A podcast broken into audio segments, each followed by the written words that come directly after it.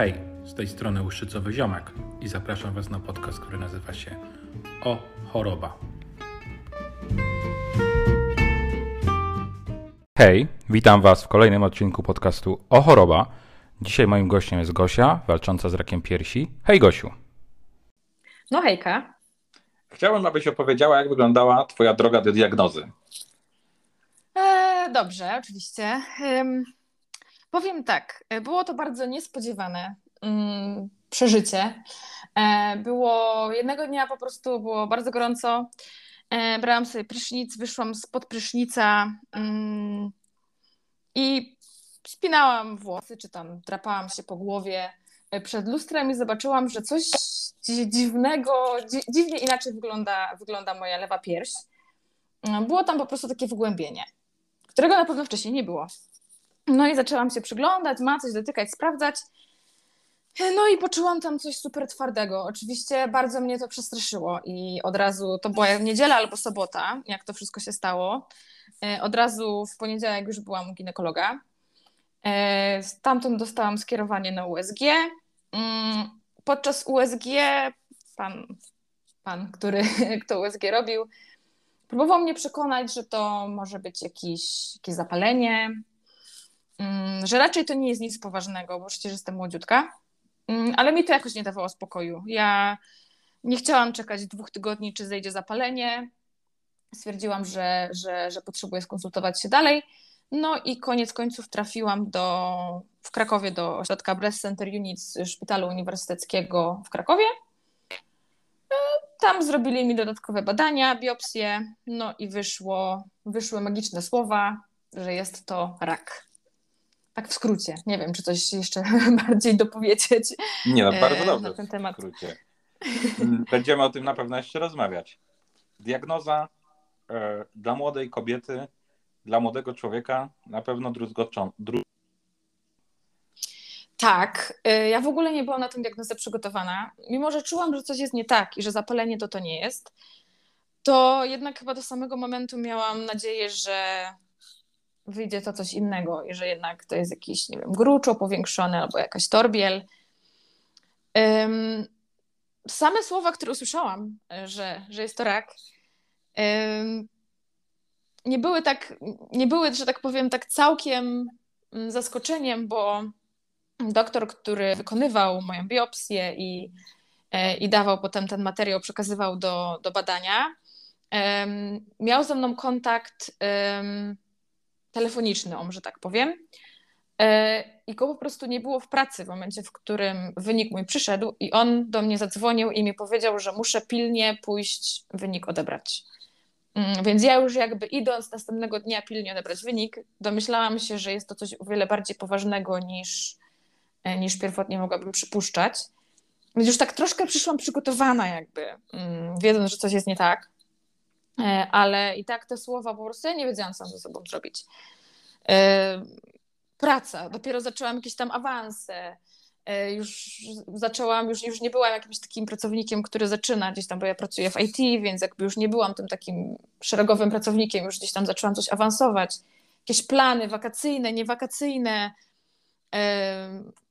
Moja siostra wtedy, wtedy albo była już na końcówce ciąży, albo, albo moja siostrzenica już była, już była bardzo malutka, już nie pamiętam tego teraz tak dokładnie. Więc też jakby ta rodzina i to wszystko myślenie, no mi się cały świat zawalił tak naprawdę, bo no bo co, no bo myślisz sobie, zaczynasz sobie myśleć i co teraz? No ja umrę. To było takie, tak, tak naprawdę to było takie moje myślenie. Okej, rak, no to ja umrę. Od razu.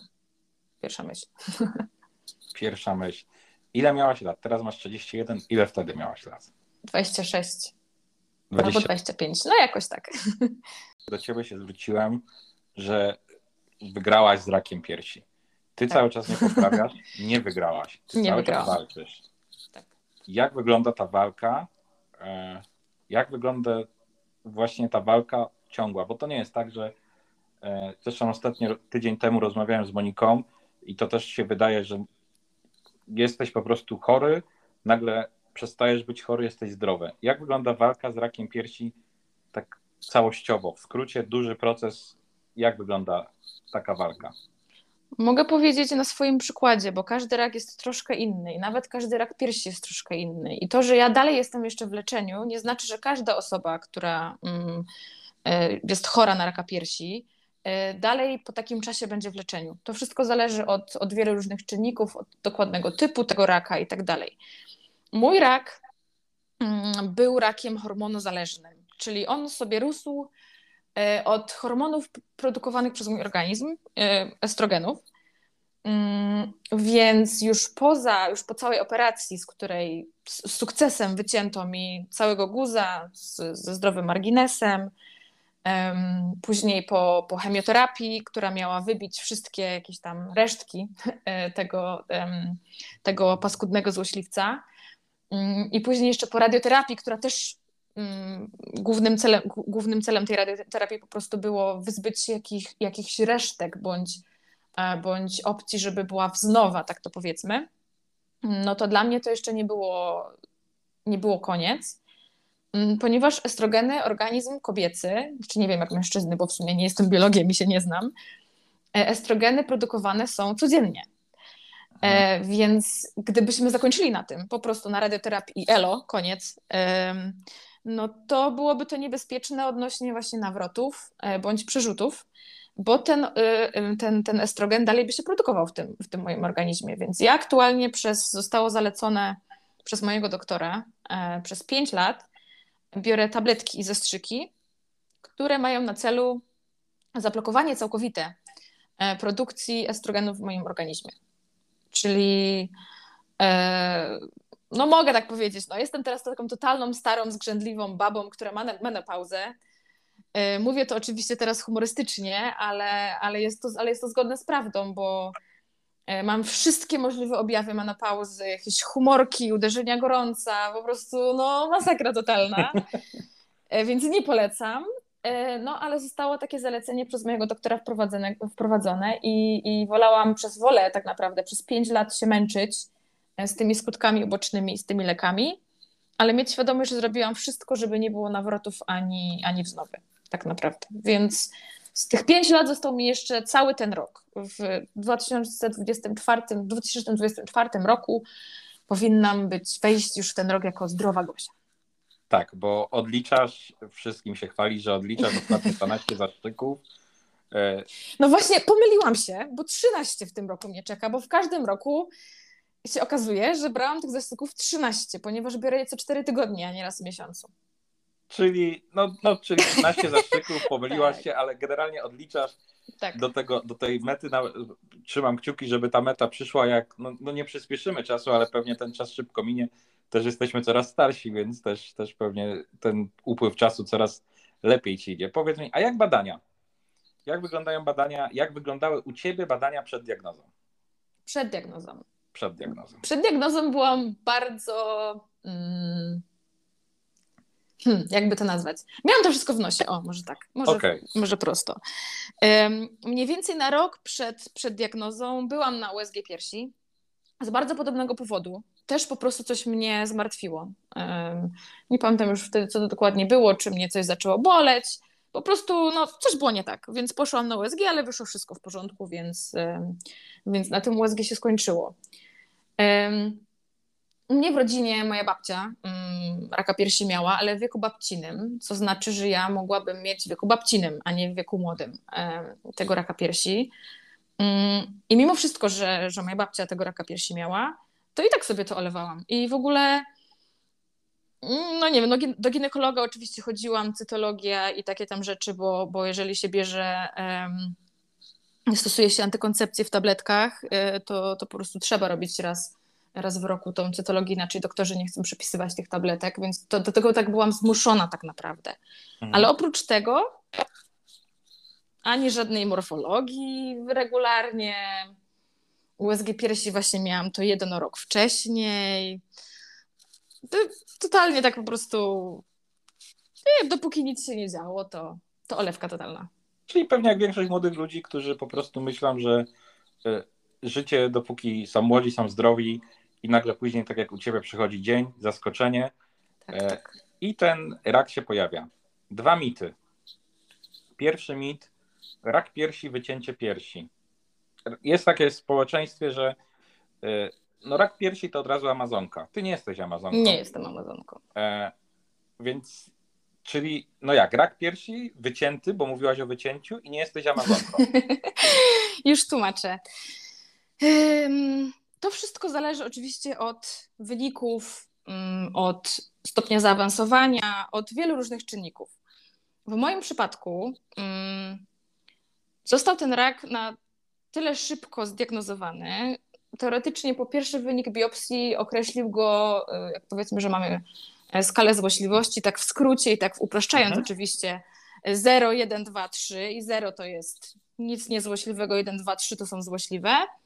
No to po biopsji pierwszej był, to mój rak był na poziomie 1, ale wykazywał bardzo duży współczynnik e, dzielenia się komórek, więc było wiadomo, że trzeba działać szybko, bo, bo ten współczynnik jest taki szybki, że w przeciągu krótkiego czasu może nam podskoczyć i po prostu ten, ten rak się może e, bardziej uzłośliwić.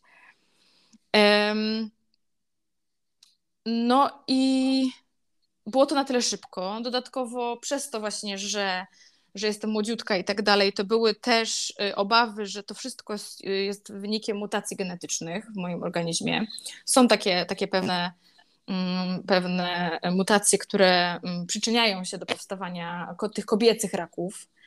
E, okazało się, byłam zbadana oczywiście na te mutacje, okazało się, że tych mutacji e, nie miałam, w sensie wyszły negatywne, te, te najczęstsze mutacje um, odpowiadające za, za raka piersi i za raka um, szyjki, um, macicy i tak dalej.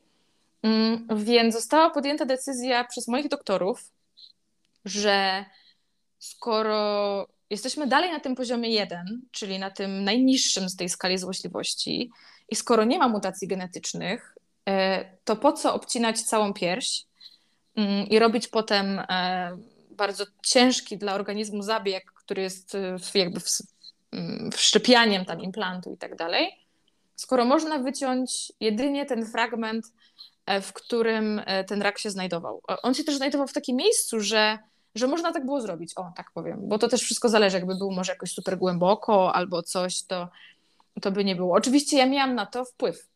Mm, moi lekarze mi tak zaproponowali. Mm, ja miałam na to wpływ. Ja sobie oczywiście wzięłam opinię również drugiego mm, chirurga onkologicznego, który powiedział mi dokładnie to samo, co doktor, który wykonywał ten zabieg. Ale gdybym ja przyszła i powiedziała, ja się boję, ja chcę, żebyście wycięli mi całą pierś, bo ja się boję, że ten rak wróci, oni by to zrobili. Okay. Ale po prostu aktualnie medycyna stara się pójść, jeżeli jest możliwość, żeby oszczędzić tą pierś. Pierwszy mit. Każda kobieta z rakiem piersi to amazonka, obalony. Drugi mit. Y, chorują dzieci, chorują osoby starsze. Mam takie wrażenie, że osoby pomiędzy 20 a 50 rokiem życia są wycięte jakby. Bardzo rzadko są jakieś zbiórki na takie osoby. E, bardzo rzadko jest informacja o takich osobach. E, jak Twoim zdaniem dużo osób choruje e, tych właśnie pomiędzy 20 a 50 rokiem życia, ponieważ one nie trafiają do świadomości społecznej? Oczywiście, moim zdaniem jest ich niestety coraz więcej. Nie jestem w stanie podać żadnych mhm. cyfr, statystyk procentowo i tak dalej, ja byłam jedną z nielicznych młodych dziewczyn na korytarzach e, podczas e, mojego, mm, mojej przygody na, na, na onkologii, ale było kilka dziewczyn też w sensie w podobnym wieku do mojego. Mm, ja leczę się, jak już wspominałam, w szpitalu uniwersyteckim tam po prostu oni prowadzą sobie też swoje statystyki, że tak powiem, na, na, na pacjentach. Oczywiście trzeba się na to zgodzić, ja się zgodziłam jak najbardziej. I, I mój doktor po prostu mi powiedział, że niestety widać wzrost, bardzo duży wzrost, jeżeli chodzi akurat o rak piersi u młodych dziewczyn. W moim wieku, w młodszym wieku, jedna z moich, y, z moich onko, onko sióstr, y, Weronika, jest jeszcze młodsza niż ja, nie pamiętam, ona teraz ma lat jakieś 24 chyba, a jest już tak jak ja praktycznie 4 lata po. Więc ona bardzo młodziutko na tego raka zachorowała. Um, więc zaczyna się już troszkę o tym bardziej mówić, e, ale mimo wszystko napotkałam na mojej drodze wciąż wiele informacji, wiele lekarzy mówiących, um, Nie, to na pewno nie jest rak, pani jest za młoda. Nawet jak już miałam. Tak, tak. A już potem, nawet jak miałam wynik, Aha. to też y, czasami lekarze niestety coś takiego powiedzieli, więc już zauważyłam, że jest, na, jest bardzo duży. Zaczyna się to zmieniać, o, może tak. Również przez, przez, przez to, jak pokazujemy to wszystko w internecie. Nie mówię tylko o sobie, mówię o, o wielu różnych osobach, wiele różnych em, kont, fundacji i tak dalej.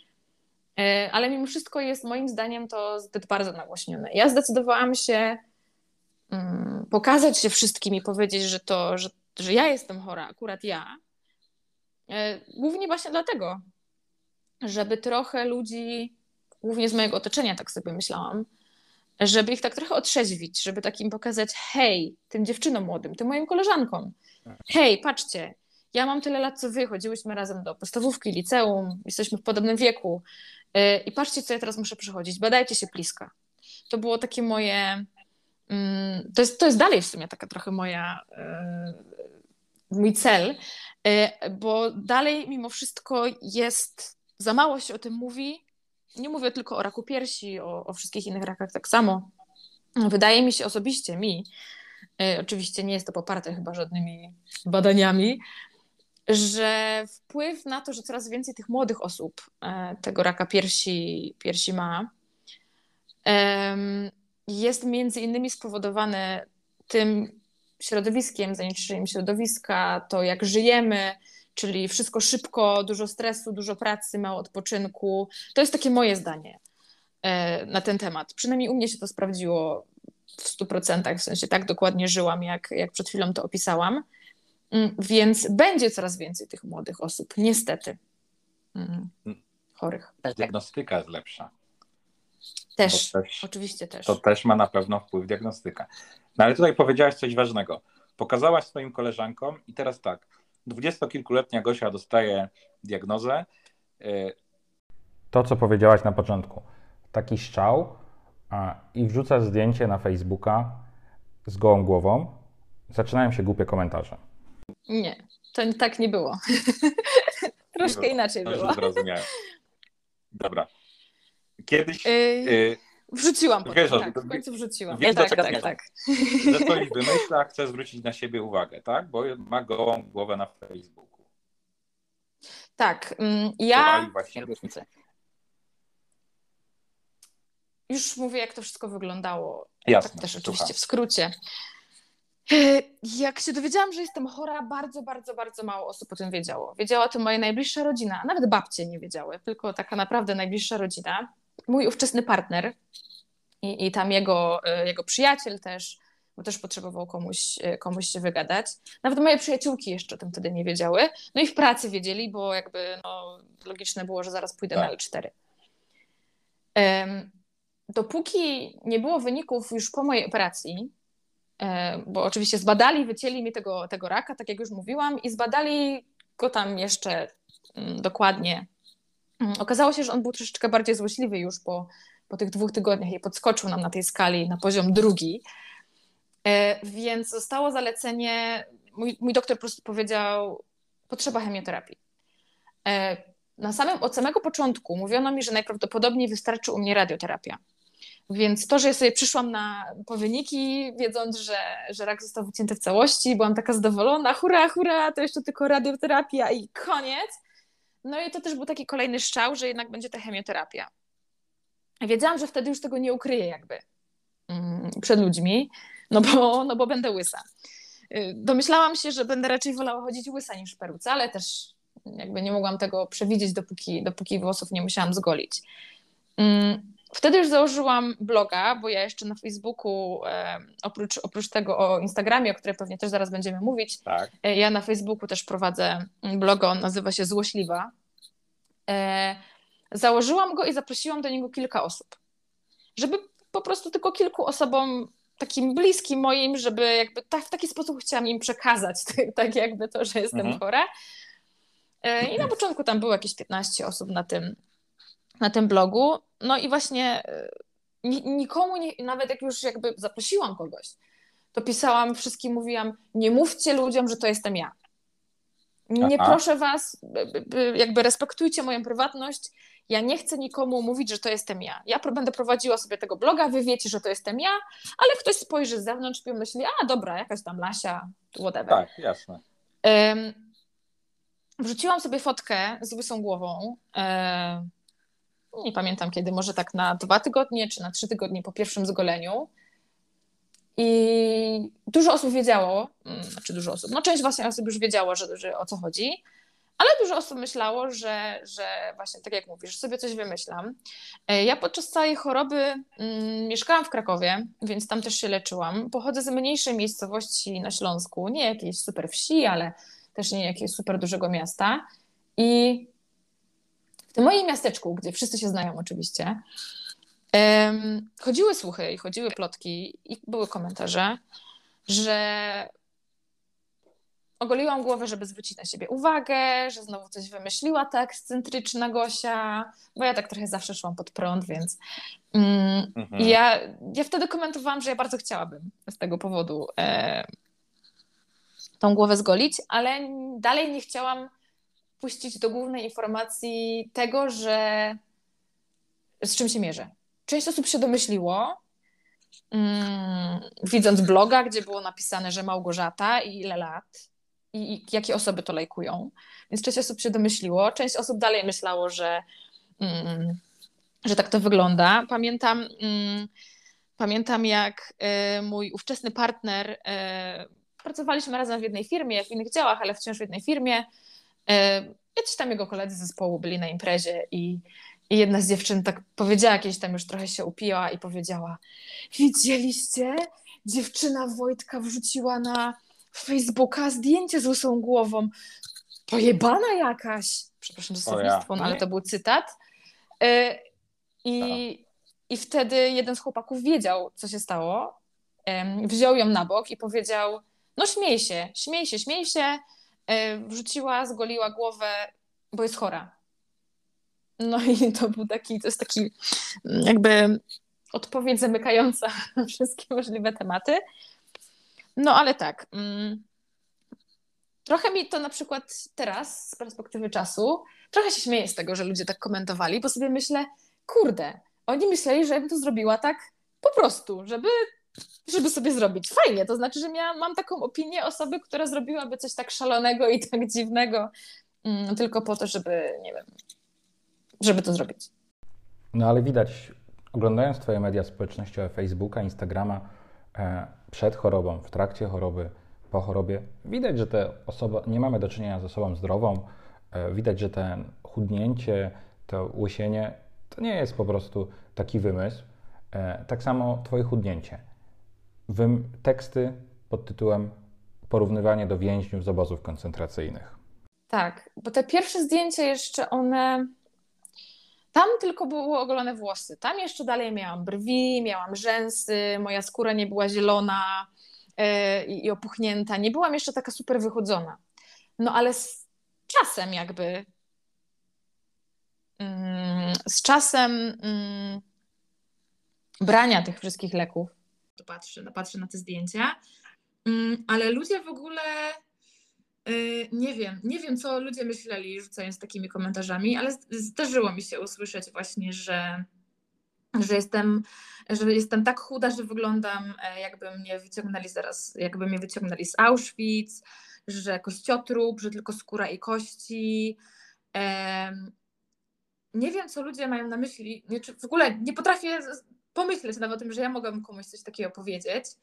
E, Komuś, kto nie jest chory, a co dopiero komuś, kto jest chory ale mimo wszystko wydaje mi się, że to wszystko wiąże się z, wy- wywodzi się z tego, że nasze społeczeństwo myśli, że bycie grubym e, jest jakby negatywne, e, a bycie chudym jest pozytywne. Tak bym to, tak bym to powiedziała, więc Czyli że Auschwitz to pozytywne. no właśnie ludzie nie, nie mają obaw, żeby skomentować komuś, że ktoś jest chudy. Aha. Już nieważne, że, że chodzi o to, że ja wyglądałam naprawdę bardzo, bardzo byłam wychudzona, ale generalnie jak masz osobę szczupłą, która nawet tam zmaga się z jakimiś, jakimikolwiek problemami, bądź się nie zmaga, bądź jest po prostu szczupła, nikt nie ma skrupułów, żeby powiedzieć tej osobie, że jest chuda, że jest wychudzona Mhm. i tak dalej. Ale znowu, jak mamy osoby grubsze, to już zaczyna być inaczej.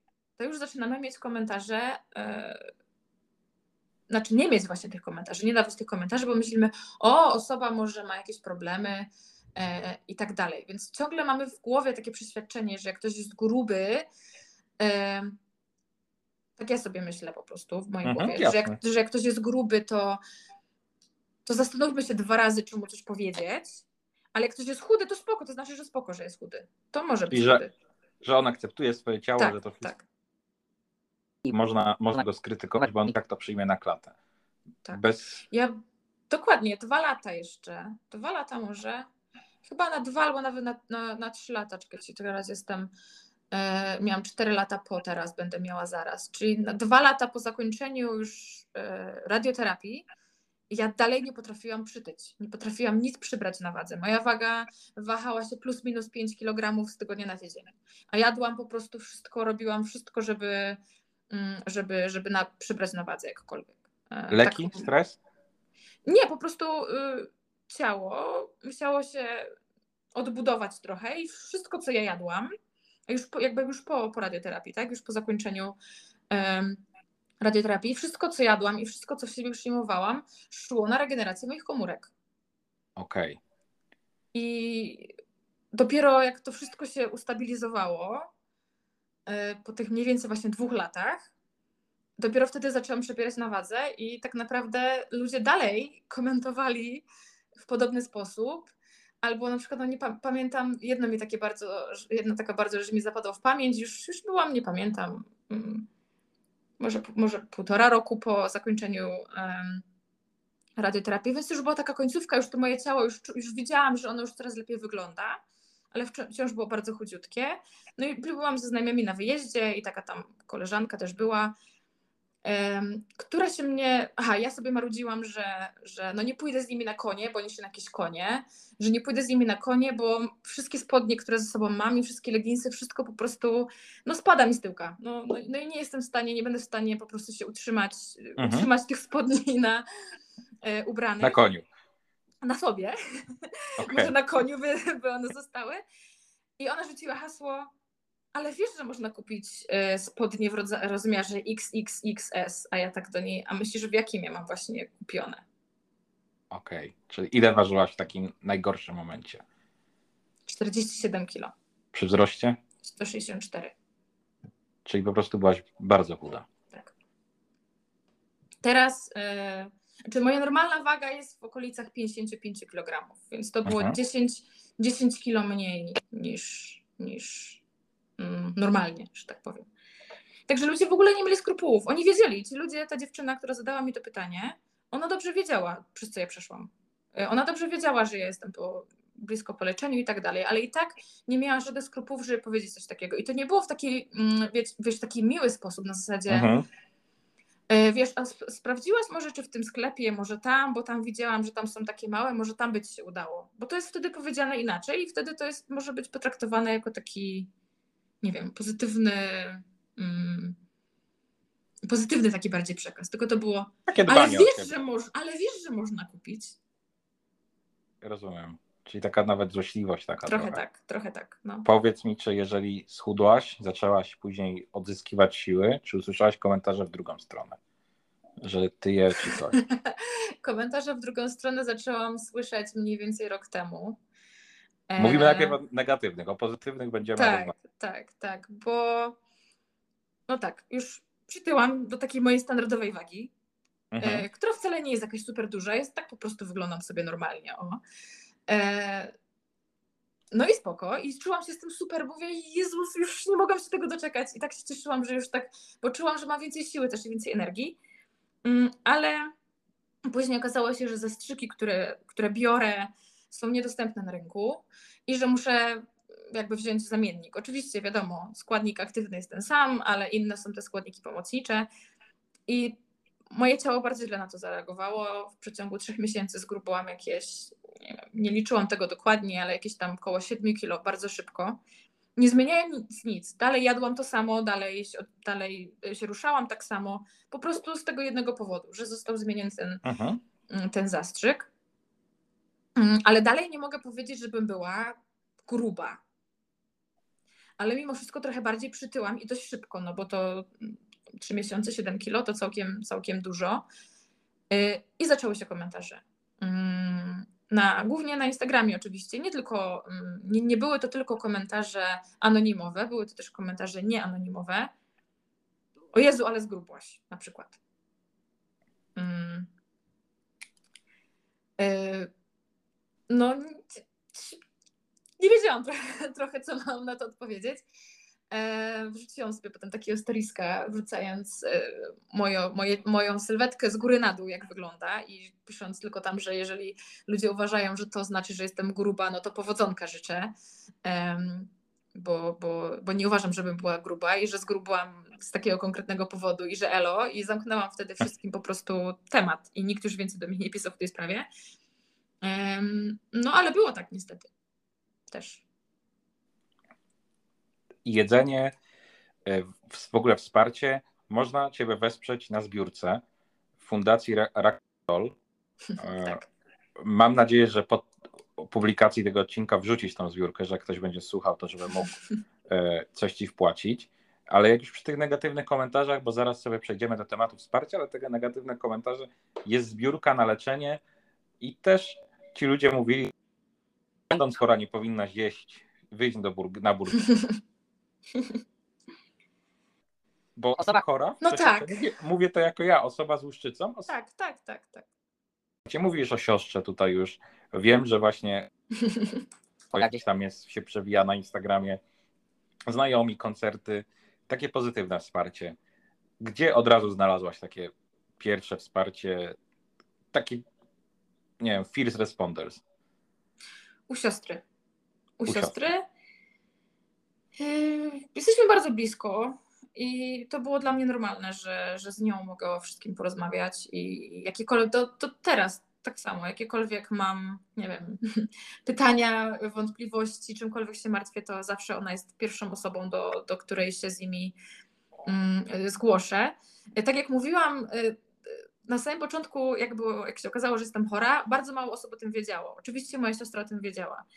Moje najlepsze przyjaciółki dowiedziały się w dość dziwaczny sposób i dość późno, bo ja im powiedziałam sama, e, ale im powiedziałam, że w ogóle nie, nie chcę rozmawiać z nimi o chorobie. Chcę, żeby mnie traktowały tak, jak mnie traktowały zawsze. Chcę, żeby, e, żebym była dla nich dalej tą samą gością, którą byłam, bo nie chciałam takiego, nie wiem, litości z ich strony.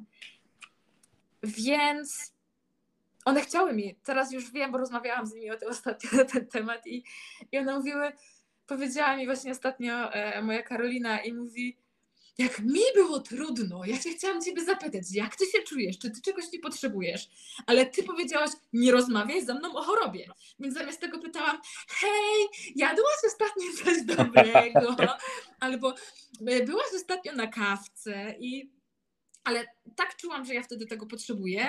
Wiem, że dla nich to było trudne, ale robiły to po prostu. Ale to też było swego rodzaju wsparcie, bo one po prostu zaakceptowały to, że ja nie chcę o tym rozmawiać.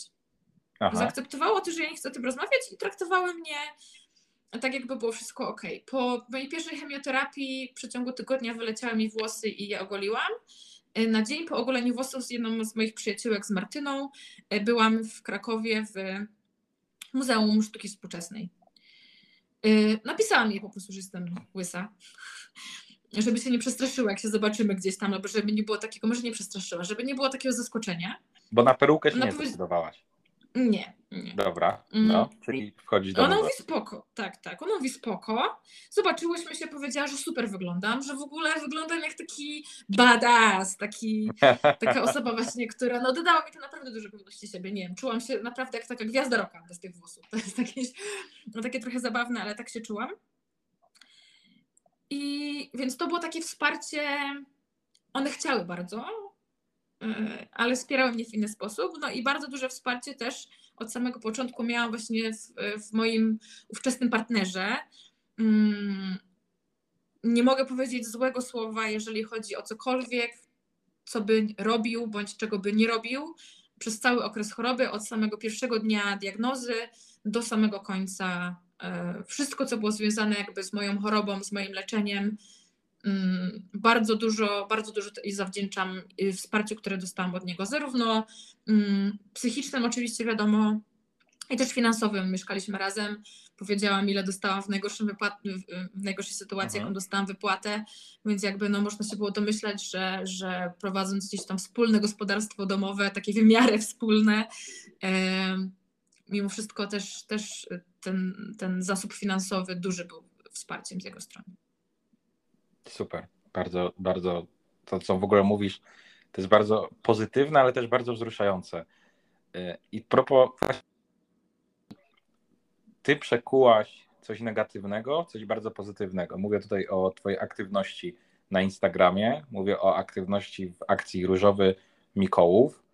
E, nawet znajomi na Instagramie mówią, ostatnie zacytuję, przyszła pani burmistrz. E, zrobiłaś coś super pozytywnego. E, tak od początku w ogóle zresztą, zresztą właśnie jesteś pozytywną osobą, mimo tej choroby, E, opowiedz o tej akcji społecznej, jak, jak to w ogóle zaszło, na czym ona polega teraz? To pierwszą rzeczą, o której, o której powiem, to o tej mojej pozytywności, bo mnie w moim szpitalu okrzyknęli najradośniejszym pacjentem onkologicznym. Moi doktorzy uwielbiają, jak ja tam przychodzę. Oni zawsze mówią, że jak ja tam zawsze przyjdę, to tak po prostu od razu wszyscy, wszyscy mają uśmiechy na twarzy. Tak rozpromieniam od razu całe to pomieszczenie. E, nie wiem skąd wzięłam te pokłady tej energii. Może po prostu jakoś tak pomyślałam, że skoro coś takiego mi się przytrafiło i tak nie mam wpływu na to, jakie będę miała te wyniki tak naprawdę, to może to jest jedyny, jedyny sposób. Używam też czarnego humoru oczywiście i śmieję się e, z tego mojego raczka. Ale tak, prawda jest taka, że e, dużo pozytywnych dużo pozytywnych rzeczy robię. Mm, z pozytywnym wydźwiękiem, o może tak powiem. Jeżeli chodzi tutaj akurat o akcję Różowy Mikołów, no tak, tak wyszło. Zaangażowałam się w zeszłym roku po raz pierwszy, e, przepraszam, dwa razy, w październiku roku 2021 po raz pierwszy, potem w 2022 po raz, po raz drugi. E, skoro moje miasto zaczęło organizować taką akcję która ma na celu promowanie e, raka piersi, promowanie tego, że właśnie rak nie wybiera wieku, że coraz mhm. młodsze dziewczyny chorują, czyli totalnie to, jakby co jest moją dewizą e, i co ja chciałabym robić, czyli promować tą świadomość, to dlaczego się nie przyłączyć? A dziewczyny, które są zaangażowane w tę akcję, to są po prostu takie torpedy, że, że no cokolwiek z nimi się nie robi, to jest, to jest po prostu wychodzi z tego coś świetnego. Mm, no i w 2021 roku nie chciałam być bohaterką tej akcji, w sensie nie chciałam, żeby na mnie były pieniądze zbierane. To jeszcze był moment okay. też, ja już miałam wtedy zbiórkę na rock'n'rollu, ale mm, miałam wtedy na tym moim subkoncie podopiecznej wystarczającą kwotę zebraną, że wiedziałam, że spokojnie jestem w stanie dalej sobie finansować to moje, mm, to moje fizjoterapię, to moje psychoterapię i, i gdzieś tam dojazdy do placówek medycznych. Stwierdziłam, że może być ktoś, kto bardziej na to zasługuje, kto bardziej jest, jest w gorszej sytuacji niż ja, więc nie chciałam tego. W roku 2022 zdecydowałam się być tą główną twarzą i bohaterką e, tej akcji z wielu różnych względów. E, ale między innymi też dlatego, że przez to, że stałam się tą główną bohaterką, e, mogłam też wiele rzeczy powiedzieć i nagłośnić jeszcze o wiele, o wiele więcej rzeczy. Byłam, byłyśmy w, mm, byłyśmy z, z, naszą radną e, Kasią, która, która z nami zawiaduje, e, byłyśmy w, w, telewizji mówiąc o tym, o tym, o tej akcji naszej Różowego Mikołowa, mm, byłyśmy mm, na rynku, mieliśmy super akcję mieliśmy dużo różnych, jakby dużo, miałam, miał, inaczej powiem, miałam dużo miejsc, w których mogłam powiedzieć na głos rzeczy, które i tak mówię, ale na przykład mówię w internecie, a nie face to face. Czyli no. jesteś przykładem dla młodych dziewczyn. Badajcie się, idźcie, to jest naprawdę potrzebne. Młoda dziewczyna trafia na onkologię, temat umierania. Spotkałaś się na pewno ze śmiercią. jak to działa, działało na ciebie? Bo wiem, że to jest temat strasznie trudny, strasznie ciężki. Jak to zadziałało na ciebie, gdzie leżysz obok kogoś, znasz kogoś z oddziału, na drugi dzień tej osoby może nie być? Um, aż ciarki to teraz mi przeszły, jak zadałeś mi to pytanie. Oczywiście, ogóle, no. oczywiście myślałam o śmierci. Oczywiście myślałam o tym, że ja mogę umrzeć. Um, nie chciałam tego dopuszczać do, do siebie, um, bo wiedziałam, że zrobię wszystko, żeby do tego nie doszło. Chyba pierwszym takim, pierwszą styczność ze śmiercią, taką właśnie, um, można powiedzieć, miałam w momencie, w którym przyjmowali mnie do szpitala, gdzie miałam operację. Przyjmowali mnie razem z taką, z taką, z taką panią. E, ona tam była ze swoją córką, ta jej córka była mniej więcej w moim wieku. Myśmy czekały oczywiście, e, troszkę czekałyśmy na to przyjęcie, więc zdążyłyśmy tam sobie rozmawiać, śmieszkować i tak dalej. I ta babeczka była super, w sensie taka właśnie pozytywna, pełna energii. Ona nie była akurat z rakiem piersi, z jakimś, z jakimś innym, mm, ale jakby też była przyjmowana na ten sam, ten sam oddział. I no i powiedzieli nam, że przyjmą nas razem na tę samą salę. Więc mówię, dobrze, to będę miała przynajmniej kogoś takiego mm, do pogadania. I przyjęli, przyszło to, co do tego przyjęcia na tą konkretną salę, powiedzieli mi, że to jest ta moja sala. Ja tam otwieram drzwi, a tam widzę tak. Po lewej stronie taką bardzo, bardzo, bardzo starszą kobietę, taką staruszkę. Mm, nie wiem, ile miała lat, ale naprawdę wyglądała już co najmniej, jakby miała co najmniej 100 lat. Po drugiej stronie widzę dziewczynę, która jest y, łysa, y, ma właśnie zielone, zieloną twarz, płacze, ukrywa się pod kocem, nie wie co się dzieje, wymiotuje, jest przestraszona i ciągle jest na telefonie z kimś. Mm, I po prostu no nie chce podsłuchiwać tego, o czym mówi, ale mimo wszystko no się słyszy się, tak? Te słowa właśnie, że że niby wszystko poszło dobrze, ale nie wiadomo co dalej i że, mhm. i że, że przerzuty najprawdopodobniej przeszły już gdzieś dalej. Um, w jeszcze kolejnym końcu tego samego pokoju mieliśmy tam, nie wiem, chyba cztery czy pięć łóżek. Właśnie ta babeczka, z którą wcześniej rozmawiałam, ja tam weszłam na tą salę i ja się po prostu rozpakałam, ja wyszłam i powiedziałam, że ja tam nie idę.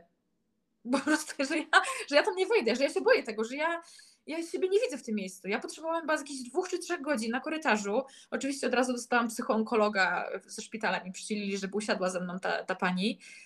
Ja nie chciałam po prostu wejść na tą salę, bo, bo ja sobie wtedy dopiero uświadomiłam tak naprawdę. Y, pomiędzy moim diagnozą, a tym przyjęciem na oddział było mniej więcej dwa tygodnie minęło. A ciągle było coś, badania, badania, wyniki, badania, y, dodatkowe wizyty. I to był taki, ten pierwszy, to, takie pierwsze uświadomienie sobie. Musiałam, znaczy musiałam, podpisywałam też dokumenty. E, mój ówczesny partner był oczywiście tam ze mną, więc że on musi być to wszystkiego upoważniony. Podpisywałam właśnie wszystkie, co się zrobić w, w razie śmierci. Musiałam jego upoważnić do podejmowania wszystkich decyzji, czyli gdyby jakieś były komplikacje, to co robić, to żeby on był osobą decyzyjną.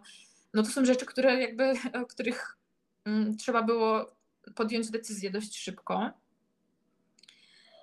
E, jadąc na, ten, na tą salę operacyjną, nie wiedziałam, czy ja wstanę, czy ja się obudzę w sensie, czy, czy to już nie będzie koniec.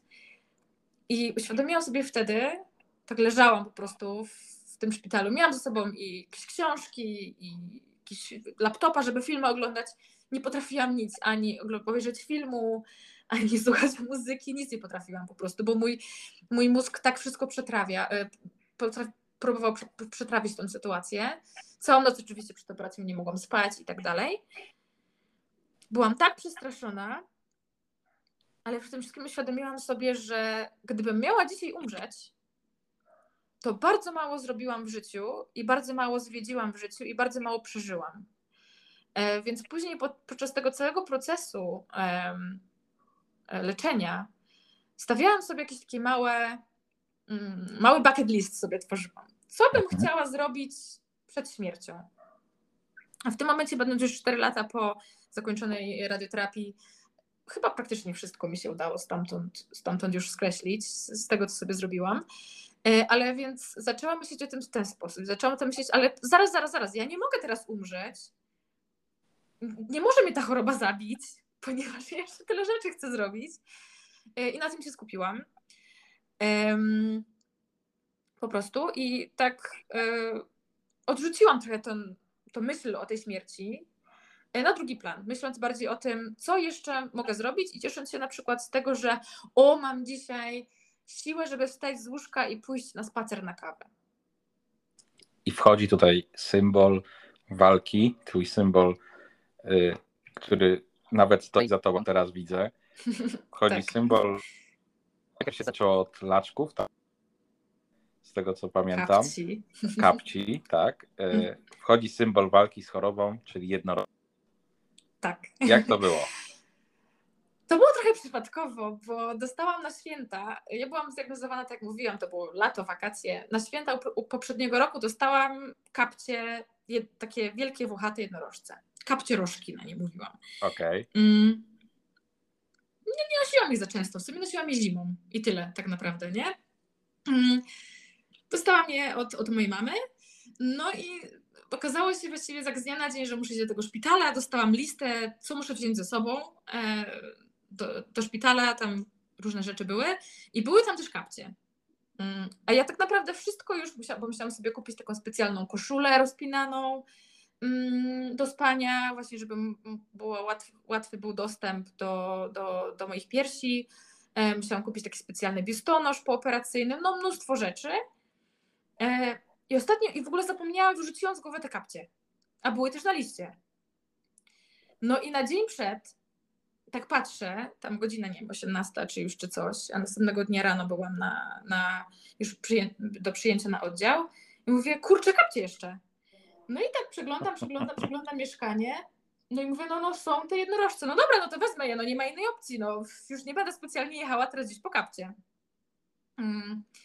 No i zabrałam ze sobą. I one, i, one przyniosły mnóstwo pozytywnych uśmiechów wszystkim. Mm, Oddział, na którym leżałam, to był oddział y, chirurgii onkologicznej, czy chirurgii ogółem, ale, ale pokój, w którym byłam, był chirurgią onkologiczną, ale obok mnie były jakby sale, w których osoby na chirurgii po prostu leżały. Mhm. No i ja sobie chodziłam w tych kapciach. E, No i ludzie się uśmiechali do tych kapci. Mój doktor, jak zobaczył te kapcie, to powiedział, że na salę operacyjną musimy je zabrać ze sobą. Więc do samego końca je miałam założone na nogach. Ściągnęli mi je dopiero, jak mnie kładli już na, mm, na, na stole. E, Pierwsze, co się dowiedziałam, jak mnie już wybuzili, to było, to było, że pierwsze, co zobaczyłam, to były kapcie, które leżały obok mnie. Później właśnie mój, mój doktor, chirurg, który mnie operował, cokolwiek nie potrzebował zrobić, bo tam jeszcze miałam kilka mniejszych bądź większych zabiegów, mówił, ale muszą być kapcie. Bez kapci nie przyjmuję. No i tak się jakoś zaczęło. Zaczęłam sobie myśleć, że to po prostu jednorożce nade mną czuwały, te moje kapcie, przez całą operację. Mm, I tak sobie dorobiłam do tego taką teorię, że jednorożce są takim mitycznym stworem, w które ludzie nie wierzą, które ludzie myślą, że nie istnieją. Ja w momencie, w którym się dowiedziałam, że jestem chora, nie potrafiłam uwierzyć w to, że ja wyzdrowieję.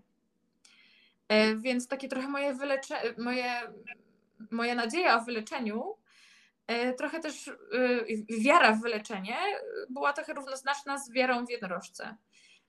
Zaczęłam wierzyć w te jednorożce, zaczęłam wierzyć, że one mają mnie w swojej opiece, więc zaczęłam również wierzyć w to, że, że wyzdrowieję. I jestem na dobrej drodze do tego, żeby, żeby właśnie wyzdrowieć. Na ostatnią chemioterapię miałam ze sobą balon, e, d- balon taki z helem dmuchany, też jednorożca.